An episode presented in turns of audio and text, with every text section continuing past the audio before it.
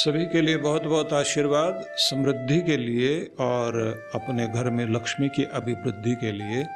सब लोगों को यज्ञ अवश्य करने चाहिए और गणेश लक्ष्मी यज्ञ जैसे हम लोग आयोजित कर रहे हैं, उसका लाभ तो आप ले ही सकते हैं।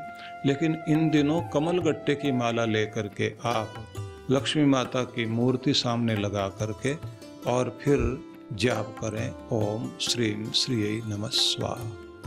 ओम श्रीम श्री नम स्वाहा श्रीम श्री नम स्वाहा श्रीम श्री नम स्वाहा। ऐसे जाप करते हुए आप उसके बाद में आराधन कीजिए और ध्यान कीजिए। ध्यान में आप जो है लक्ष्मी के उन रूपों को ध्यान कीजिए कि वह लक्ष्मी सत्य स्वरूपा है। सत्य रूप में विराजमान है, सर्वत्र है, सब में है और जब आप अपने सत्य में रहते हैं, अपनी सच्चाई में रहते हैं, अपने नियमों में रहते हैं तो लक्ष्मी माता आपके भीतर सच की शक्ति बनकर विराजमान होती है। वही लक्ष्मी जो है, अमृत लक्ष्मी भी है, मोक्ष प्राप्त कराती है और आपके नाम को अमर करती है।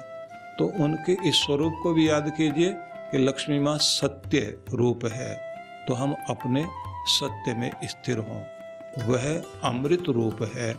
मतलब हम ऐसे कर्म अवश्य करें कि बाद में हमारे भी हमें याद किया जा सके। हमारी कीर्ति दुनिया में रहे। हमारी चर्चा ऐसे ही होती रहे, जैसे सामने व्यक्ति विराजमान है। तीसरी चीज़ मानी जाती है, लक्ष्मी माता का एक रूप है, योग लक्ष्मी।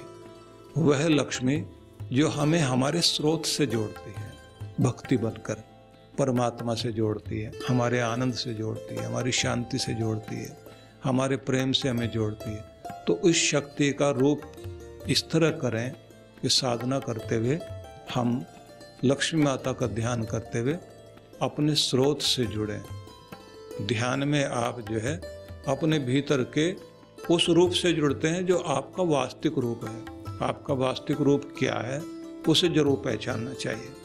वह रूप जो आप जिसमें जीना, रहना पसंद करते हैं। किसमें रहना, जीना पसंद करेंगे? शांति में, प्रेम में प्रसन्नता में। कलह कलेश में कोई जीना नहीं चाहता कलह कलेश में जीना ही नहीं हो सकता। घृणा में हम नहीं जी सकते, अशांति में हम नहीं जी सकते, उदासी में हम नहीं जी सकते, भय में हम नहीं जी सकते। तो जो हम जी सकते हैं जिन चीज़ों में, आखिर में जिसमें हमें आना पड़ता है, निश्चिंतता में, निर्भयता में, शांति में, प्रसन्नता में, मुस्कुराहट में, प्रेम में, इसमें हम जीना चाहते हैं। इसी में हम वापस लौटते भी हैं। कितना भी गुस्सा कर लेंगे, आखिर में शांत होंगे। कितनी भी घृणा कर लें, आखिर में हमें जो है, अपने प्रेम में आना ही पड़ता है। कितने भी हम डर जाएँ, आखिर में अपने डर से मुक्ति पानी पड़ती है। कितनी भी चिंता कर लें, आखिर में चैन मिलेगा निश्चिंत होने से। कितने भी हम तनाव में रह जाएँ, आपको तनाव रहित तो होना, चैन में रहना, सुकून में रहना, वो आपका निज रूप है। तो जब आप योग करते हैं, ध्यान करते हैं तो आप अपने निज रूप में आते हैं। तो वह शक्ति आपको योग देती है, स्रोत से जोड़ती है, आपको अपने आप से जोड़ती है। और इसकी प्रैक्टिस करनी चाहिए। ध्यान के कार्यक्रम होंगे तो हम आपको निज रूप में जीने के लिए उसका ध्यान कराएँगे कि कैसे अपने निज रूप में आया जाता है। निज रूप की साधना कैसे की जाती है।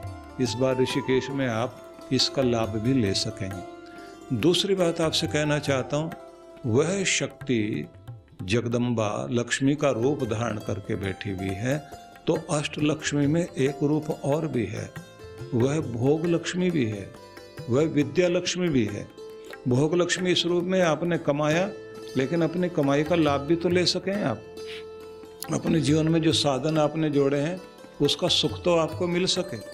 और ये लक्ष्मी माता की कृपा जब आपके ऊपर होती है तो आप अपनी ज़मीन का, जायदाद का, मकान का, दुकान का, रिश्तों का, अपने वस्त्रों का, अपने वाहन का सुख ले सकोगे। नहीं तो ये होता है कि चीज़ें रह जाएँगी और आप उसे जोड़ते रह जाएँगे, सुख नहीं ले पाएँगे। इसलिए लक्ष्मी का ये भी एक रूप है और हवन करते हुए आपको ये सब आशीर्वाद प्राप्त होते हैं।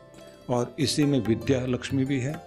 विद्या लक्ष्मी वही होती है जिससे आपको तरह तरह का कौशल, ज्ञान, विज्ञान सब प्राप्त होता है और उससे आपको लक्ष्मी प्राप्त होती है। आप ऐसी विद्या सीख लें जिससे आपको सफलता मिले। आपके व्यवहार में ऐसी चीज़ें आ जाएँ तो सत्य लक्ष्मी है, योग लक्ष्मी है, भोग लक्ष्मी है, विद्या लक्ष्मी है, अमृत लक्ष्मी है, ये लक्ष्मी के जो रूप हैं, इन सबको साधना से, यज्ञ से और जाप से, इन शक्तियों को हमें इन दिनों जागृत करना चाहिए। तो इन दिनों मैं ये चाहूँगा कि थोड़ी देर विशेष समय निकालकर आपको आराधना ज़रूर करनी चाहिए। इसका लाभ आपको बहुत अच्छा मिल सकेगा। बहुत सारा आशीर्वाद सभी के लिए।